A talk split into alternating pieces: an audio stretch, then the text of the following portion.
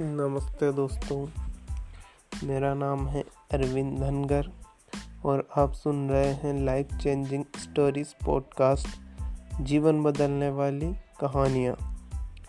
तो दोस्तों, आज की हमारी कहानी है संघर्ष और चुनौतियाँ।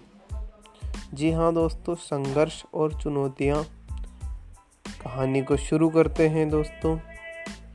एक बार एक किसान परमात्मा से बड़ा नाराज़ हो गया। कभी बाढ़ आ जाए, कभी सूखा पड़ जाए, कभी धूप बहुत तेज हो तो कभी ओले पड़ जाए। हर बार कुछ ना कुछ कारण से उसकी फ़सल थोड़ी खराब हो जाए। एक दिन बड़ा तंग आकर उसने परमात्मा से कहा, देखिए प्रभु, आप परमात्मा हैं, लेकिन लगता है आपको खेती बाड़ी की ज़्यादा जानकारी नहीं है। एक प्रार्थना है कि एक साल मुझे मौका दीजिए। जैसा मैं चाहूँ, वैसा मौसम हो। फिर आप देखना, मैं कैसे अन्न के भंडार भर दूँगा। परमा, परमात्मा मुस्कुराए और कहा, ठीक है। जैसा तुम कहोगे, वैसा ही मौसम दूँगा। मैं दखल नहीं करूँगा। किसान ने गेहूँ की फ़सल बोई। जब धूप चाही, तब धूप मिली। जब पानी तब पानी, तेज धूप, ओले, बाढ़ आदि से, आदि तो उसने आने ही नहीं दी। समय के साथ फ़सल बढ़ी और किसान की खुशी भी, क्योंकि ऐसी फ़सल तो आज तक नहीं हुई थी। किसान ने मन ही मन सोचा, अब पता चलेगा परमात्मा को कि फ़सल कैसे करते हैं। बेकार ही इतने बरम, बरस हम किसानों को परेशान करते रहे। फ़सल काटने का समय भी आया। किसान बड़े गर्व से फ़सल काटने गया। लेकिन जैसे ही फ़सल काटने लगा, एकदम से छाती पर हाथ रखकर बैठ गया। गेहूँ की एक भी बाली के अंदर गेहूँ नहीं था। सारी बालियाँ अंदर से खाली थी। बड़ा दुख, दुखी होकर उसने परमात्मा से कहा, प्रभु, ये क्या हुआ? तब परमात्मा बोले, ये तो होना ही था। तुमने पौधों को संघर्ष का जरा सा भी मौका नहीं दिया। ना तेज धूप में उनको तपने दिया, ना आंधी ओलों से जूझने दिया। उनको किसी प्रकार की चुनौती का एहसास जरा भी नहीं होने दिया। इसलिए सब पौधे खोखले रह गए।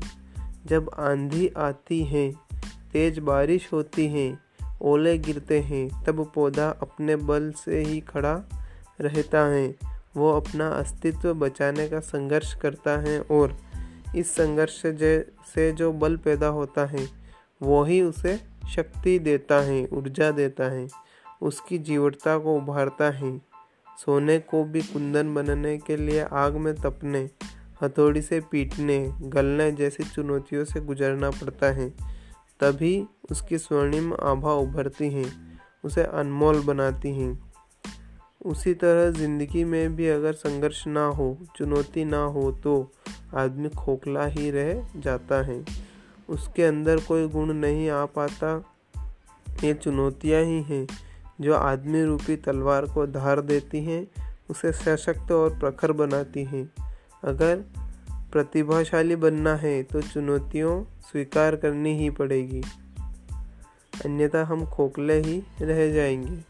अगर ज़िंदगी में प्रखर बनना है तो प्रभावशाली बनना है तो संघर्ष और चुनौतियों का सामना तो करना ही पड़ेगा। बिना संघर्ष और चुनौतियों के हम कभी अपनी मंजिल को नहीं पा सकते।